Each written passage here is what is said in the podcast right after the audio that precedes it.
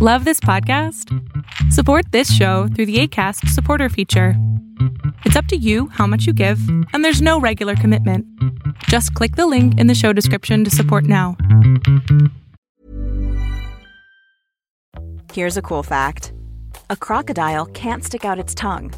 Another cool fact you can get short term health insurance for a month or just under a year in some states. United Healthcare short term insurance plans are designed for people who are between jobs, coming off their parents' plan, or turning a side hustle into a full time gig. Underwritten by Golden Rule Insurance Company, they offer flexible, budget friendly coverage with access to a nationwide network of doctors and hospitals. Get more cool facts about United Healthcare short term plans at uh1.com. Quality sleep is essential. That's why the Sleep Number Smart Bed is designed for your ever evolving sleep needs. Need a bed that's firmer or softer on either side? Helps you sleep at a comfortable temperature? Sleep Number Smart Beds let you individualize your comfort so you sleep better together. JD Power ranks Sleep Number number 1 in customer satisfaction with mattresses purchased in-store. And now, save 50% on the Sleep Number limited edition Smart Bed for a limited time. For JD Power 2023 award information, visit jdpower.com/awards. Only at a Sleep Number store or sleepnumber.com.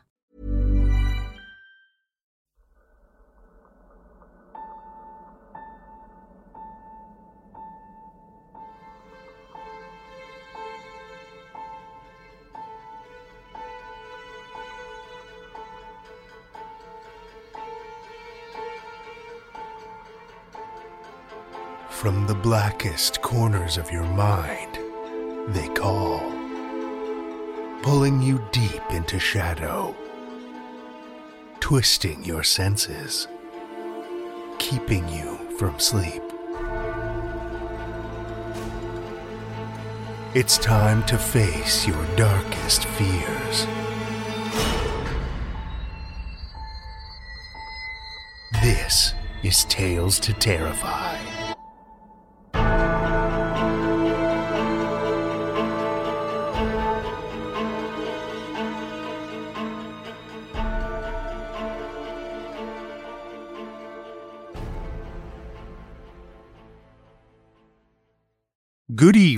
Children of the night, and welcome. Well, for the first time in several weeks, I don't have any housekeeping to share with you.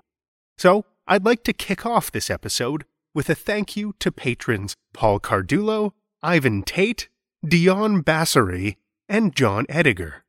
Your amazing support makes this show possible, and we all appreciate it so much. If you'd like to count yourself among those that lend their shadows to this bulky mass of darkness, well, you know what to do. Patreon.com slash Tales to Terrify.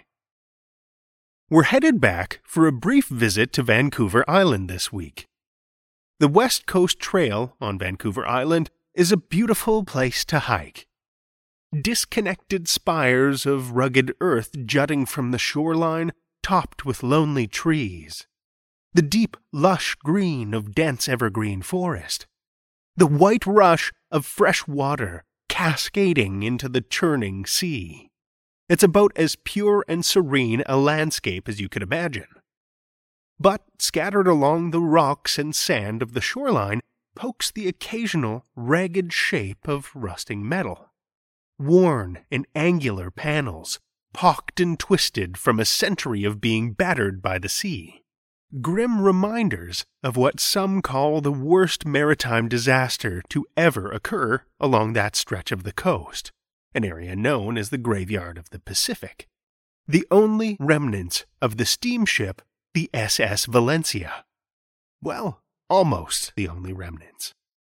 Built in the late 1800s, the Valencia wasn't a large ship by any means. A small passenger steamer used to carry everything from civilian passengers and cargo to troops.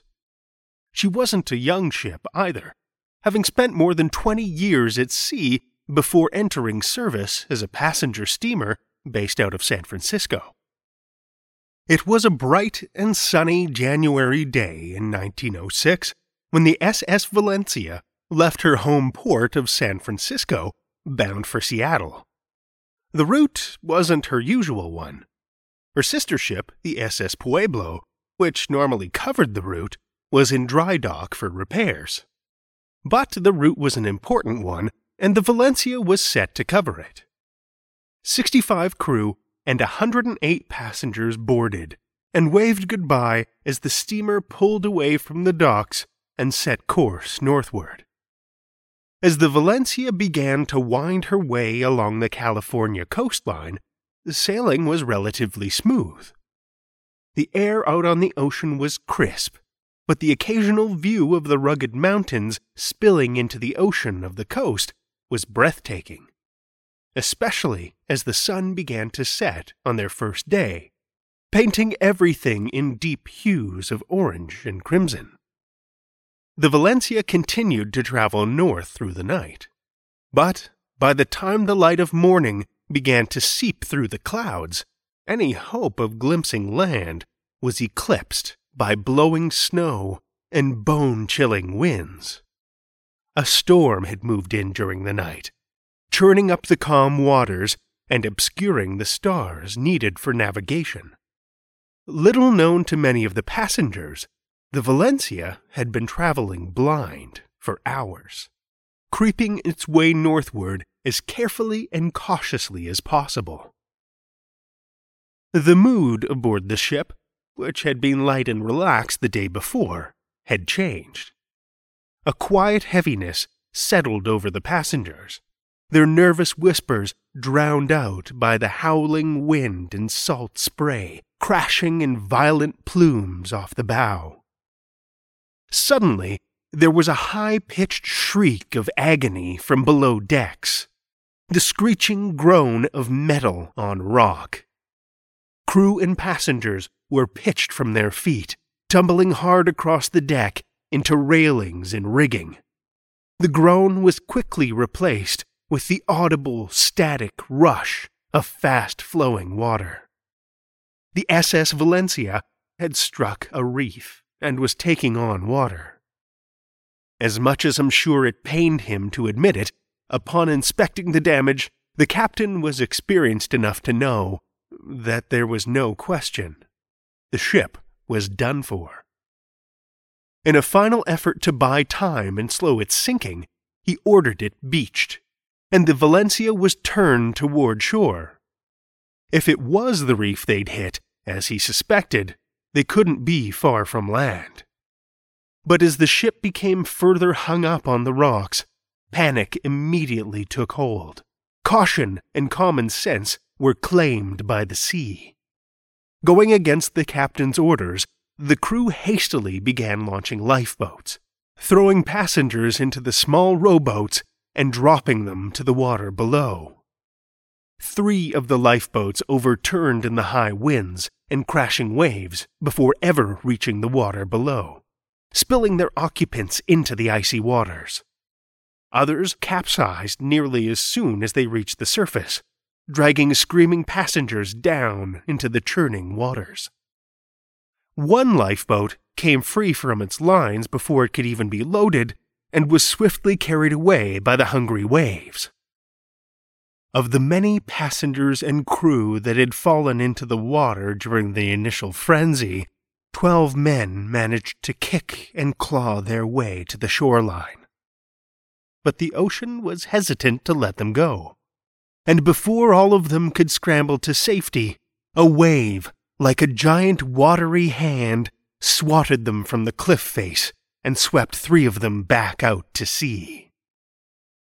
The remaining nine, soaked, frozen, and no doubt in shock, set off in search of help. The remaining passengers and crew huddled together on the deck of the Valencia frozen with fear and cold. A handful of lifeboats remained on the swiftly sinking ship, but after what happened to their shipmates, few were willing to risk the treacherous waters. Finally, the boatswain and a small crew of volunteers decided to hazard an attempt at shore. Maybe, just maybe, they could secure a rescue line to help those remaining souls find their way to shore. But once the lifeboat was on the water, the waves and wind were too high, the storm too violent for them to focus on anything but their own immediate survival. As they fought against the surging waters, the rough, heavy lifeline they'd tied to cleats on the boat's rail came loose and was swept away by the sea. Fueled by fear and adrenaline, the small group managed to make it to shore and immediately set off for help as well. As they glanced back toward the listing ship, they could just barely see the ghostly pale faces of the remaining passengers and crew peering at them through the mist. Even from that distance, the despair was painted plain on their faces. But it was the thin veneer of hope that was the most painful to witness, as the sound of singing drifted in on the pounding surf, the soft melody of a hymn. Nearer, my God, to thee. While help eventually arrived, it was too late for many. The weather was too rough for the ships that had come to the rescue to get close enough to help. The remaining lifeboats were launched, and several survivors eventually recovered, but many passengers, trusting that rescue was imminent, stayed on the sinking ship. By the time an overland rescue party arrived, all they could see as they gazed down from the cliffs overlooking the wreck was the masts and rigging protruding from the water, and a handful of souls left clinging to them. Souls that, as the rescue crew watched helpless from the shore, were torn free by pounding waves and dragged down by the sea. Of more than 170 people who had boarded the ship in San Francisco, only 36 men had survived. Not a single woman or child made it to shore alive. But despite being torn to pieces and pulled down into the depths, that wasn't the last that was seen of the Valencia. Six months after the disaster, word came back that a lifeboat full of skeletons had been found in a watery cave off the coast of Pachena Point, a cave entirely blocked by boulders. But when a crew was sent to recover it, the cave and the lifeboat were nowhere to be found. Then, in 1910, the Seattle Times newspaper reported sightings of the Valencia off that same stretch of coast on Vancouver Island. Since then, there have been regular sightings of an old turn of the century steamer drifting in the rough waves, clearly taking on water. Lifeboats carrying the rotting remains of frantically paddling passengers have also been sighted. Corpses with skeletal limbs who struggled to paddle oars against the current, racing for shore, only to disappear in the swell of the waves. Stranger still, in 1933, a lifeboat was found floating in Barkley Sound, not far from Pachena Point. While the boat was clearly old, its condition was surprisingly sound. The wood solid and the paint looking only vaguely worn and while it was empty, given its condition, it appeared to have been launched recently. Once it was towed back to shore, though, and officials had a chance to examine it, they were perplexed. Valencia, the nameplate read, and the number 5 painted on the hull. For 27 years, lifeboat number 5 had been adrift in the famously treacherous waters and had somehow survived.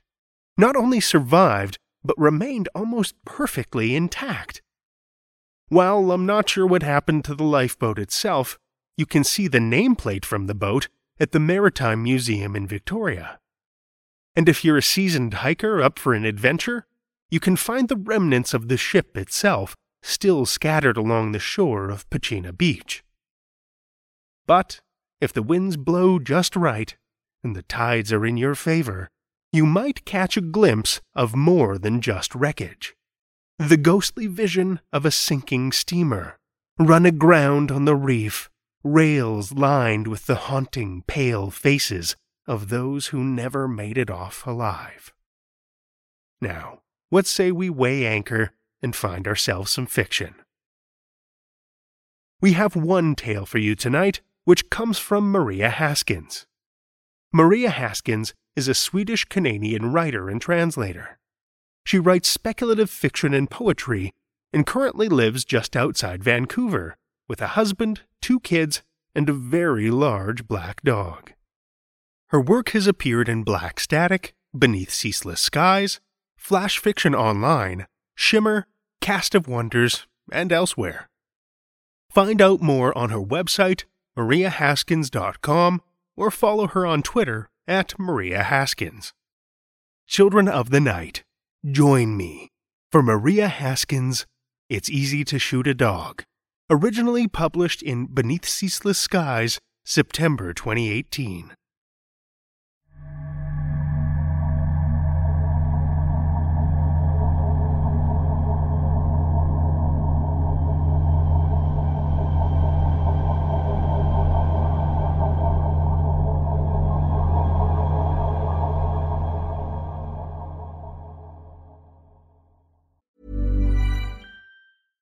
Cool fact a crocodile can't stick out its tongue. Also, you can get health insurance for a month or just under a year in some states. United Healthcare short term insurance plans, underwritten by Golden Rule Insurance Company, offer flexible, budget friendly coverage for you. Learn more at uh1.com. Mom deserves the best, and there's no better place to shop for Mother's Day than Whole Foods Market. They're your destination for unbeatable savings, from premium gifts to show-stopping flowers and irresistible desserts. Start by saving 33% with Prime on all body care and candles. Then get a 15-stem bunch of tulips for just $9.99 each with Prime. Round out Mom's menu with festive rosé, irresistible berry chantilly cake, and more special treats. Come celebrate Mother's Day at Whole Foods Market. Burrow is a furniture company known for timeless design and thoughtful construction and free shipping, and that extends to their outdoor collection.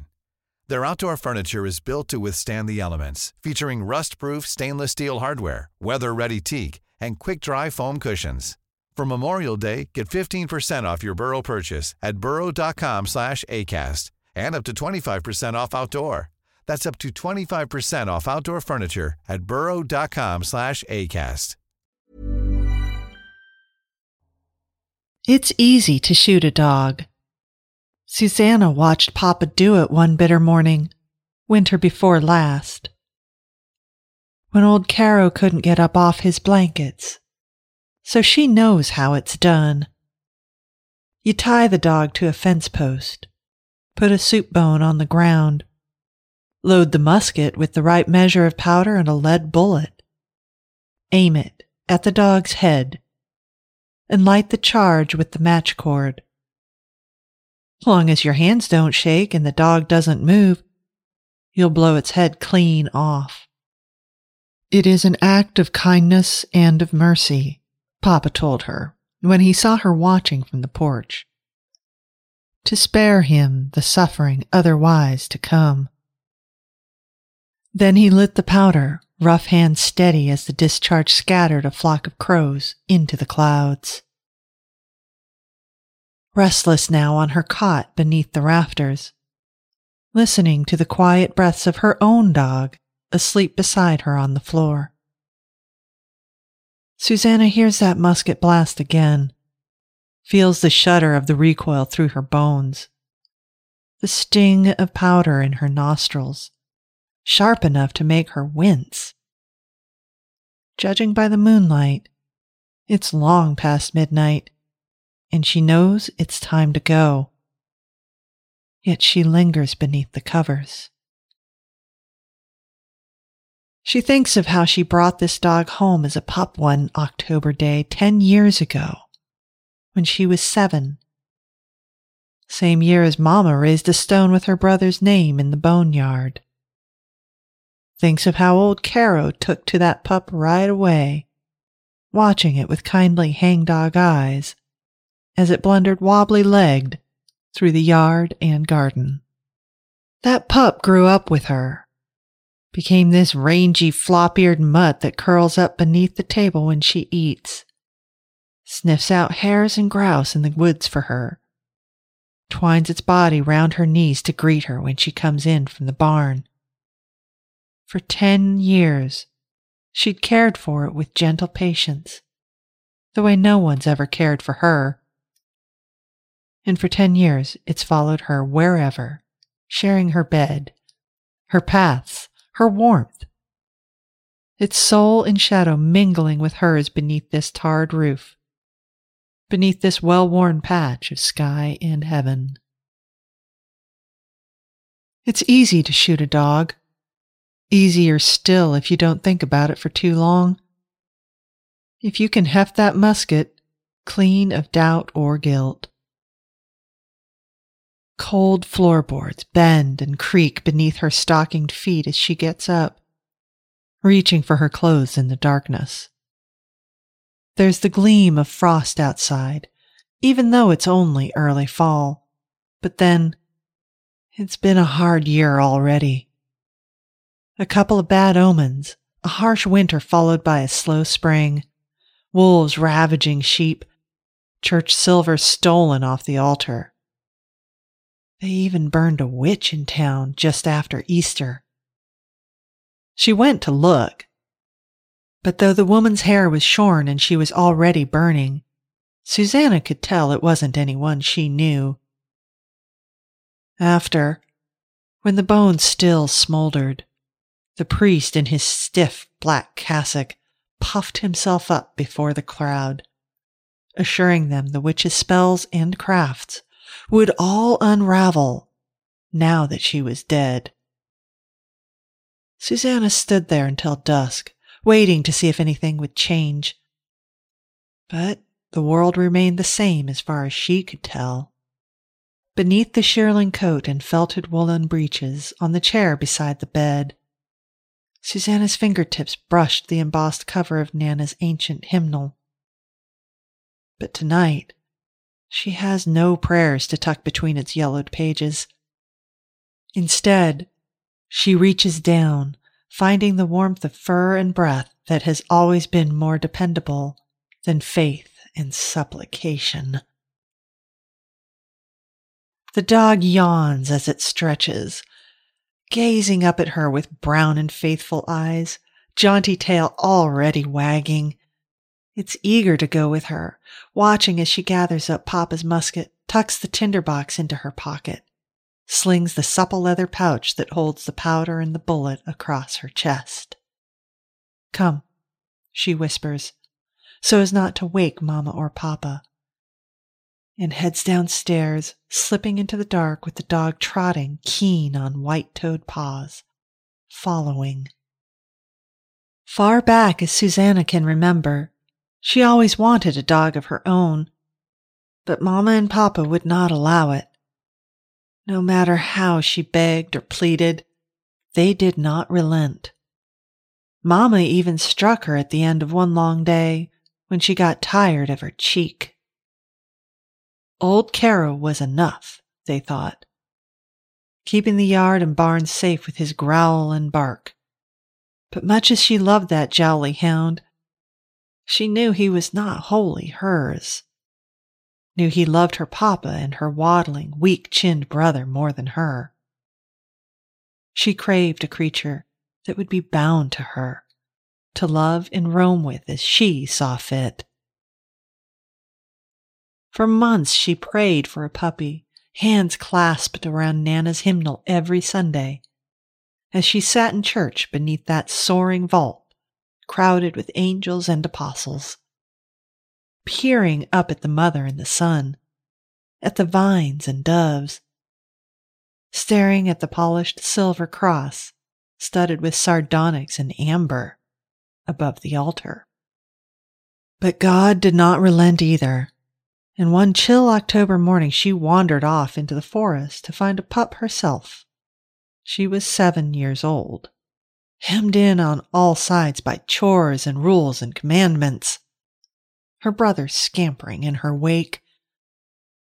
As always, she was supposed to watch him, the louse, same as every day since he'd been born. Stay here, she ordered, telling him of the ravenous wolves stalking the glades and paths. of their howls threading through mist and moonlight, of the witch weaving blood and bone into magic spells, changing children into pigs and sheep before she took their skins, of the trolls lurking neath the bridges and the rocks, of the Vitra roaming the dells and hollows, snaring the unwary. But he would not leave her alone, no matter what she said or did, toddling along behind her, undaunted. At first, she followed the trails she knew, to the places she'd gone to gather firewood and berries, to harvest birch bark for baskets, to forage for sticky capped mushrooms in the early fall, and bright green spruce shoots in spring. Then she wandered further, across the bridge, across the river, to where she'd sometimes let the goats graze, meadows hazy with tall timothy grass and yarrow in the summer. Yet no dog could she find in that frosty, wilted pasture, nor anywhere else her feet would take her. There is a pup, she told her brother. When he wept and said he was hungry, there were countless places in the woods where a pup might hide, waiting to be found, waiting to be saved. We just have to find him, just a little further. She kept saying it, clinging to the words as if speaking them out loud would make it so. Her brother cried most of the way because his ankle twisted, because he was four years old, because the wolves howled because he was cold and she'd forgotten to bring his mittens, because he was too far away from Mamma. No matter how hard and unforgiving her calloused hands were most days. When darkness fell, they trudged on, her brother sucking his fingers and holding on to her coat. He followed her wherever, because that was the way it had always been since the first day Mamma placed him in her care. Ten years ago, when she walked home through the woods with that new pup whimpering in her arms, when she snuggled it close and felt the warmth of its soft pink belly, she did not regret the choice she'd made. She did not regret it, even when Mamma and Papa shrieked and cried, asking where she'd been, asking about her brother. She told them he'd run off, that she'd followed but could not find him, no matter how she looked. Even at the age of seven, the lies felt smooth and true upon her tongue. And Mamma wailing like she'd ever cared for him, and Papa's face gone hard as rocks and iron, as if he'd even once held him close. You were supposed to watch him, Mamma said, her voice so rough with anger it raked Susanna's skin. I did, and I tried. Papa saw the pup then, cowering between her legs. I found it in the woods when I was searching, she said, and picked it up, felt their two hearts pounding, close like breath and blood. It's mine to keep. Papa raised his hand. Mamma raised her voice. But what could they do? They placed a stone with the boy's name in the boneyard once they'd combed the woods in vain. After that, Papa went back to the fields and forest, and Mamma went back to washing laundry for the burghers. Susanna had spent three days and nights wandering the woods with her brother, scrounging for frostbitten berries off the rowans chewing bark and pine sap to fend off the hunger.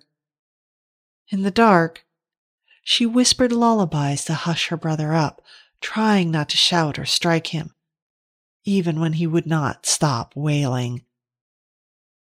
By the time the old woman found them, they were chilled through bone and marrow, her brother sniveling snot and tears. Susanna was crying too, at least when no one saw, the old woman looked them over, long and thoughtful, her gnarled hand resting on the curved blade tucked into her belt. Though Susanna did not think she'd need that steel to end them. Once they'd been weighed and measured beneath that gaze, the woman took them to a sod roofed cottage. Evergreen ivy and withered bougainvillea snaking up the timbered logs and eaves, skulls and bones dangling in the trees outside. Fresh hides stretched tight in wooden frames for tanning in the yard. The woman fed them mutton soup and fresh baked bread. She combed the pine needles and mud out of their hair. She put a fat wood pine root on the fire to warm them. She wrapped the boy in a sheepskin and laid him down on a cot by the hearth. Susanna sat at the table, sipping soup and watching. She saw the way the old woman used her mortar and her pestle, the way she hung the bunches of gathered herbs from the rafters, the way she mixed the potions and the salves on the counter below the deep set window, the way she opened that heavy black book of hers, inked letters twined about with gold and scarlet. She listened to her song, chanting words over her brother to mend his broken foot. She knew what that woman was, and the woman knew she knew it, but neither of them spoke the word.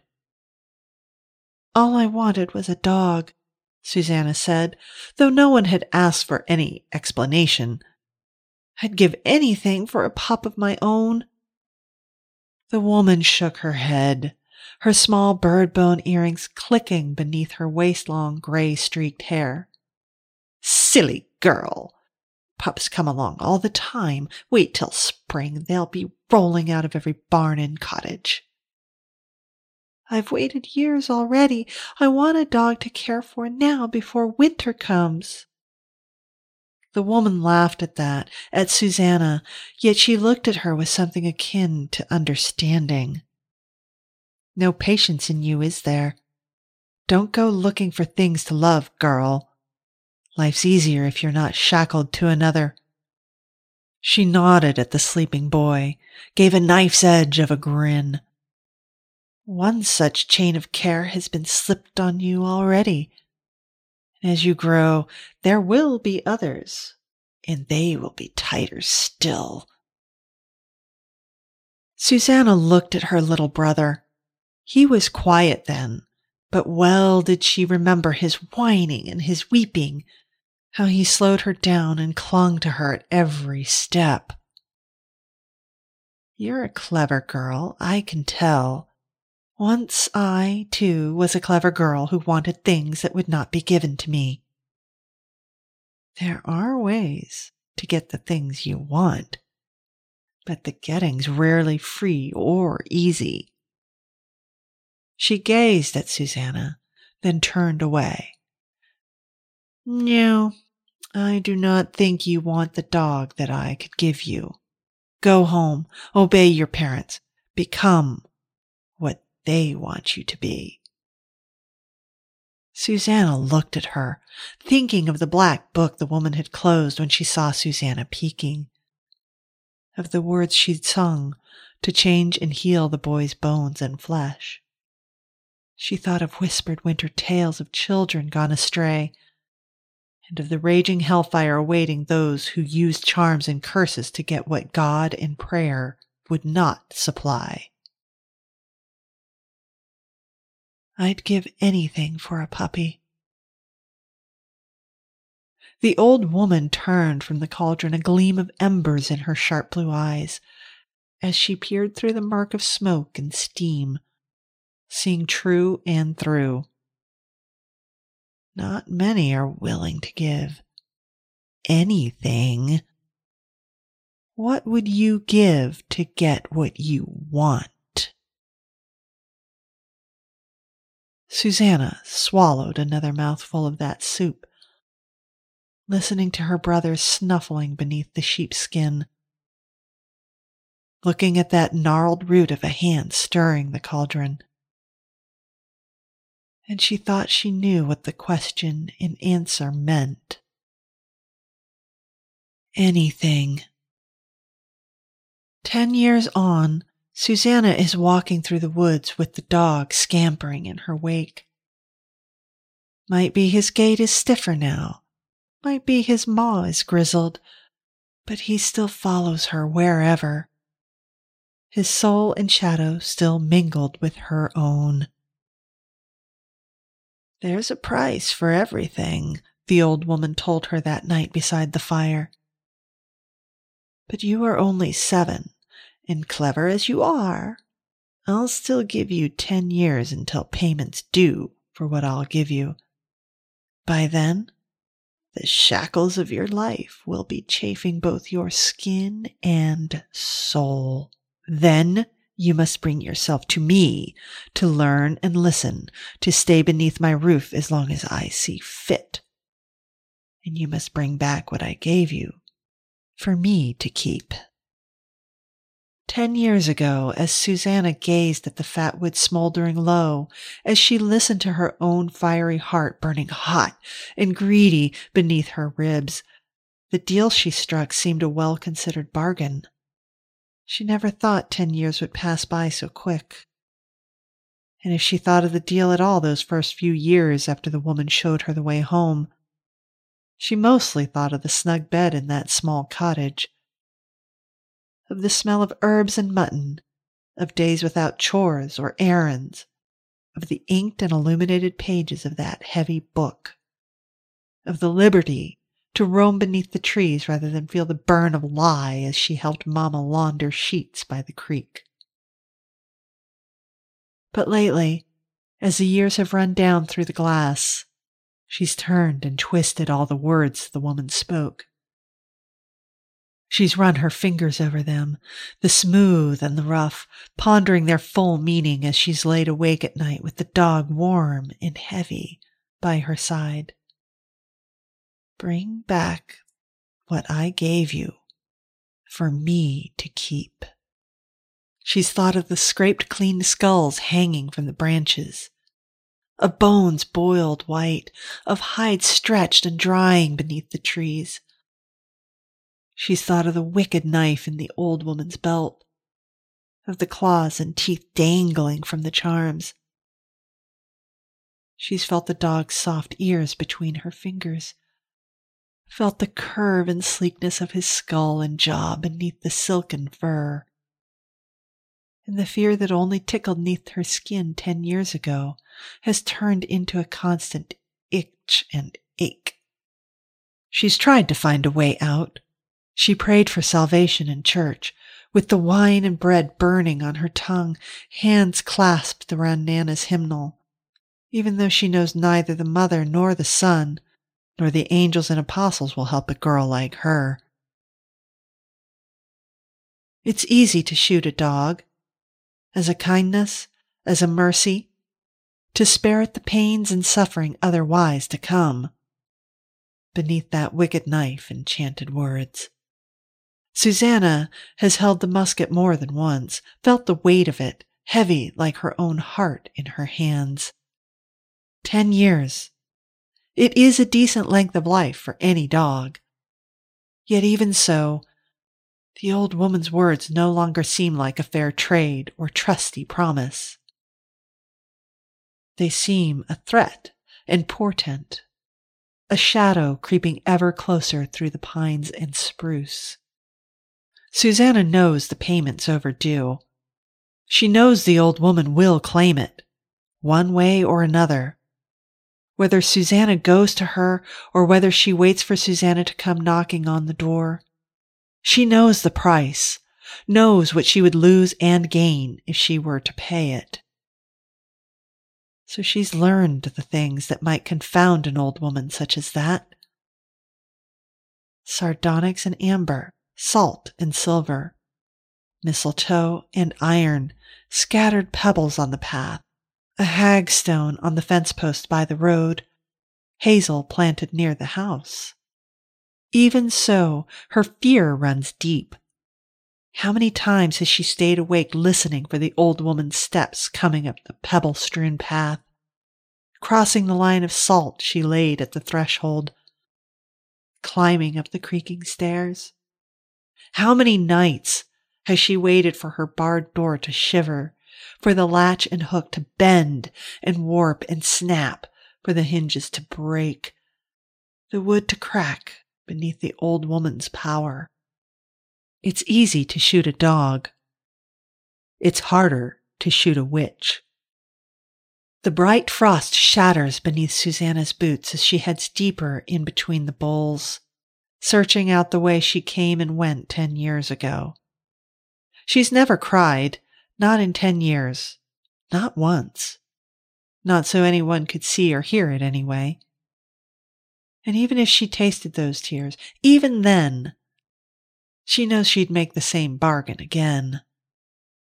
Anything is what she said but whatever promise she made when she was seven, she knows now that she cannot give up this dog, cannot let him suffer beneath the knife, cannot let his skin be taken, cannot aim the muzzle at his head even to spare him the pain otherwise to come. Susanna walks with one hand on the musket, treading through dawn and day and dusk into the shiver dark of another night with the dog beside her. She walks until she finds the sod roofed cottage, one candle lit in its northern window. In the rippled moonlight slipping through the chasing clouds, she sees the pale skulls hanging from the trees, hears their hollow song of wind and bone. And she sees an empty frame set up to tan a new hide behind the house, wooden pegs and sinew thread ready for the stretching. The old woman knows they're coming, her heavy feet already treading the warped wooden boards within the timbered walls. When the door glints open, when the door glints open, there's a breath of utter silence when Susanna thinks she might turn back or falter. But no. There the old woman is, in the doorway, gray hair tangled round her brow, blue eyes peering through the shadows. Just a thin line of darkness between them now. Come inside, the old woman coos. I thought you might not come. Thought you'd changed your mind. Thought they'd find a way to hinder you, perhaps. I should not have worried. At 17, you are still a clever girl. The wood and metal of Papa's musket is smooth and heavy in Susanna's hands. She can smell the powder, smell the slow burning match cord, woven hemp cooked with saltpeter.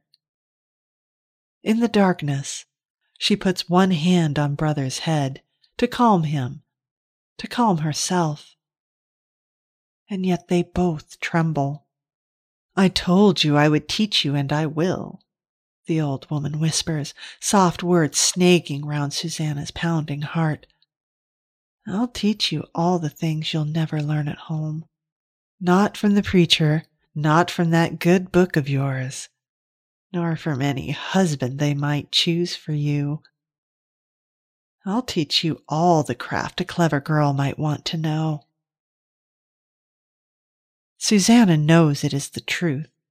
She knows she could reach for all that power, pay the price, watch brother's hide scraped and stretched in that yard and be done with it. She knows the old woman could teach her how to grasp the forces of earth and sky and fire, of wind and water, and bend them to her will. She knows the old woman would open that heavy book and let her read its pages, learn the chants in verses written there. Stranger songs than any printed in Nana's hymnal. It would be easy to keep the bargain, to pay the debt she owes, leave everything behind. Easier than trying to take it all with naught but a loaded musket in her hand and brother by her side. Behind her, brother stirs his growl no more than a ragged breath. You've brought him as agreed. Good.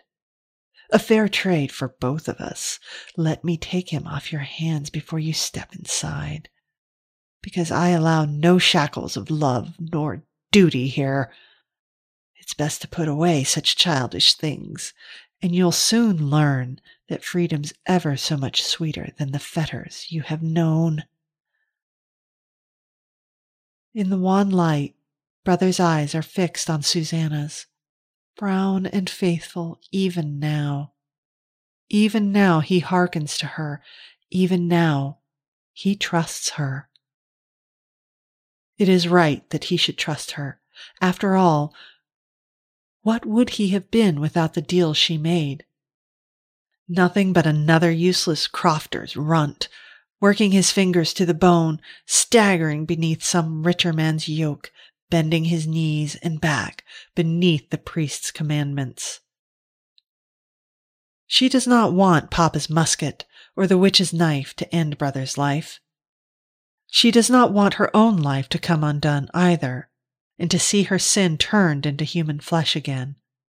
She wants it all, just as she always did. The dog by her side, the magic between the illuminated pages, hers to wield. This cottage, their new home. Standing on the threshold, Susanna knows there is a price for everything for love, for knowledge, for life, for betrayal, too.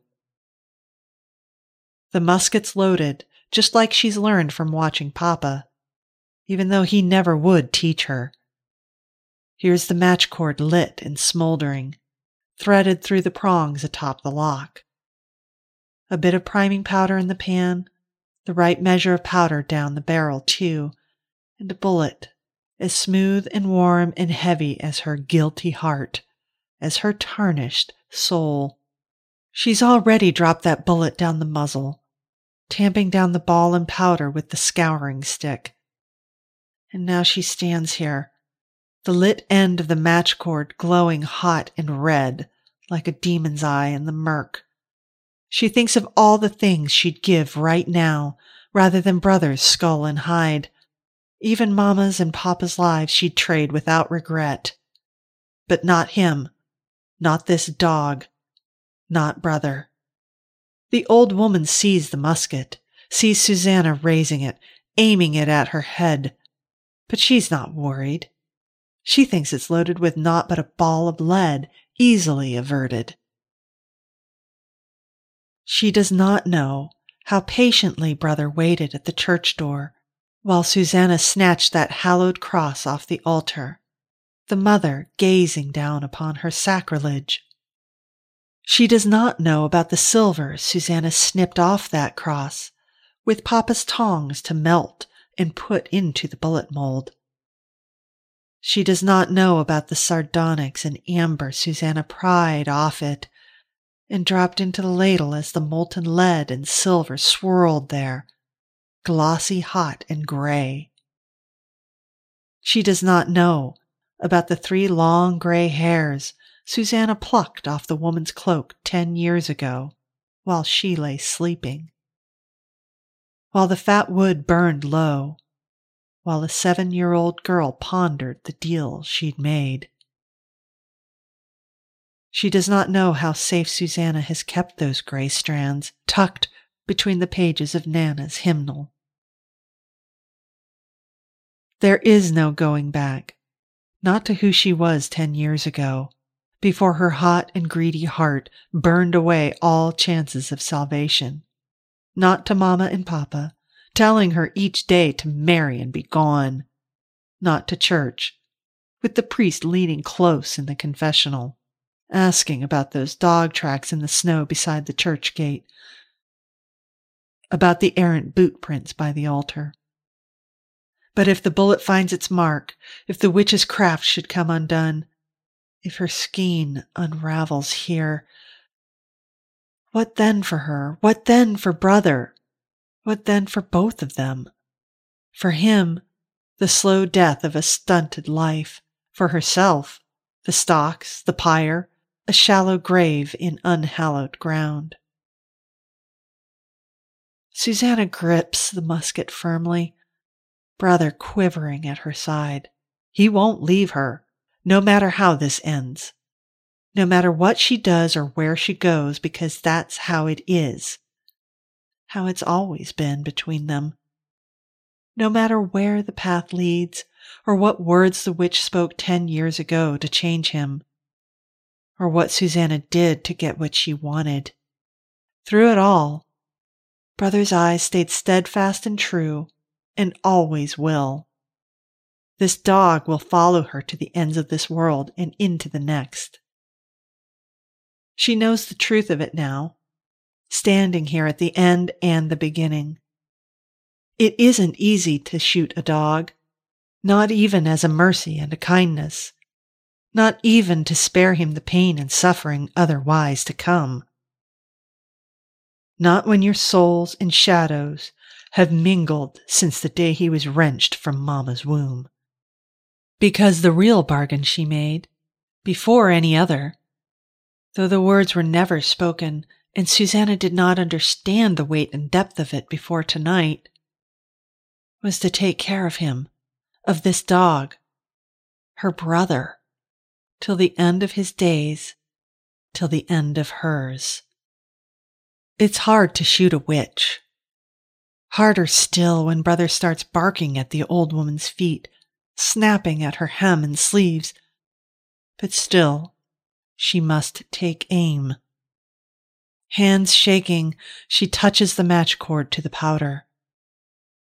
The crack and smoke of Papa's musket fills the night.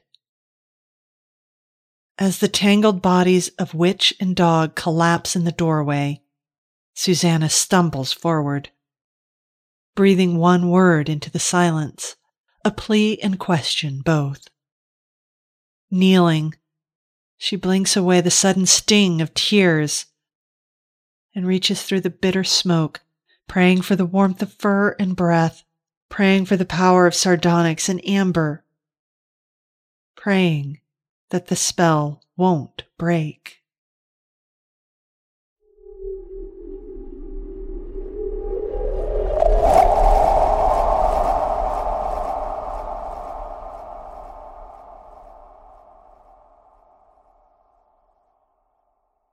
That was Maria Haskins' It's Easy to Shoot a Dog, as read by Josie Babin. Living in that formerly abandoned house on the corner, the one across the street from the cemetery, the one with all those cats lounging about it, you will find Josie happily narrating horror stories. No one has seen her human companion lately, but the cats do look well fed. Not that those things have anything to do with one another. In between stories, she works on a long list of house projects and car projects. But best of all, she gets to work on lab projects growing cells into medicine, hopefully making the world a little healthier in the not so far off future. If you're ever in San Diego, stop by to say hi. She'll introduce you to her cats. Thank you, Josie.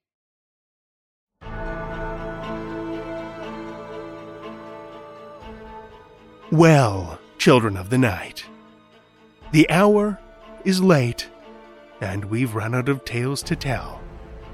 For now. If you're not already a supporter, I encourage you to head over and take a look at our Patreon page. Patreon.com slash Tales to Terrify. Check out all of the awesome perks. From ad-free episodes and bonus content to shoutouts and swag. Every dollar helps, and we appreciate it so much. If you're looking for another way to help, why not drop a rating or a review on Apple Podcasts or wherever you listen to podcasts? Ratings and reviews are an easy way that you can help us spread the darkness. Tales to Terrify is produced by Seth Williams, Pete Morcellino, Meredith Morgenstern, Julia Zellman, and myself, Drew Sebastini with original theme by Nebulus Entertainment. Tales to Terrify is distributed under a Creative Commons Attribution, Non Commercial, No Derivatives license. Join us again next week as we twist your troubled mind with more Tales to Terrify.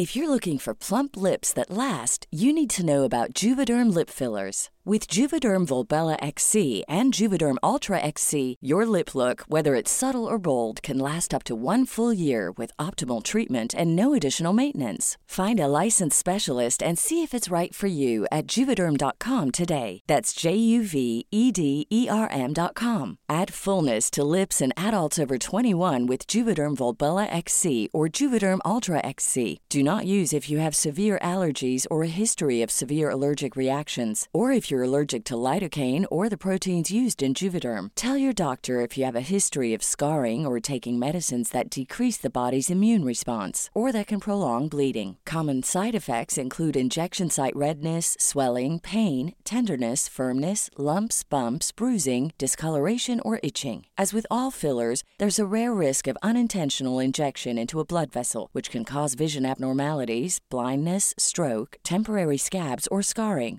For full important safety information, visit juvederm.com. Mom deserves the best, and there's no better place to shop for Mother's Day than Whole Foods Market. They're your destination for unbeatable savings, from premium gifts to show-stopping flowers and irresistible desserts. Start by saving 33% with Prime on all body care and candles. Then get a 15-stem bunch of tulips for just $9.99 each with Prime. Round out Mom's menu with festive rosé, irresistible berry chantilly cake, and more special treats. Come celebrate Mother's Day at Whole Foods Market.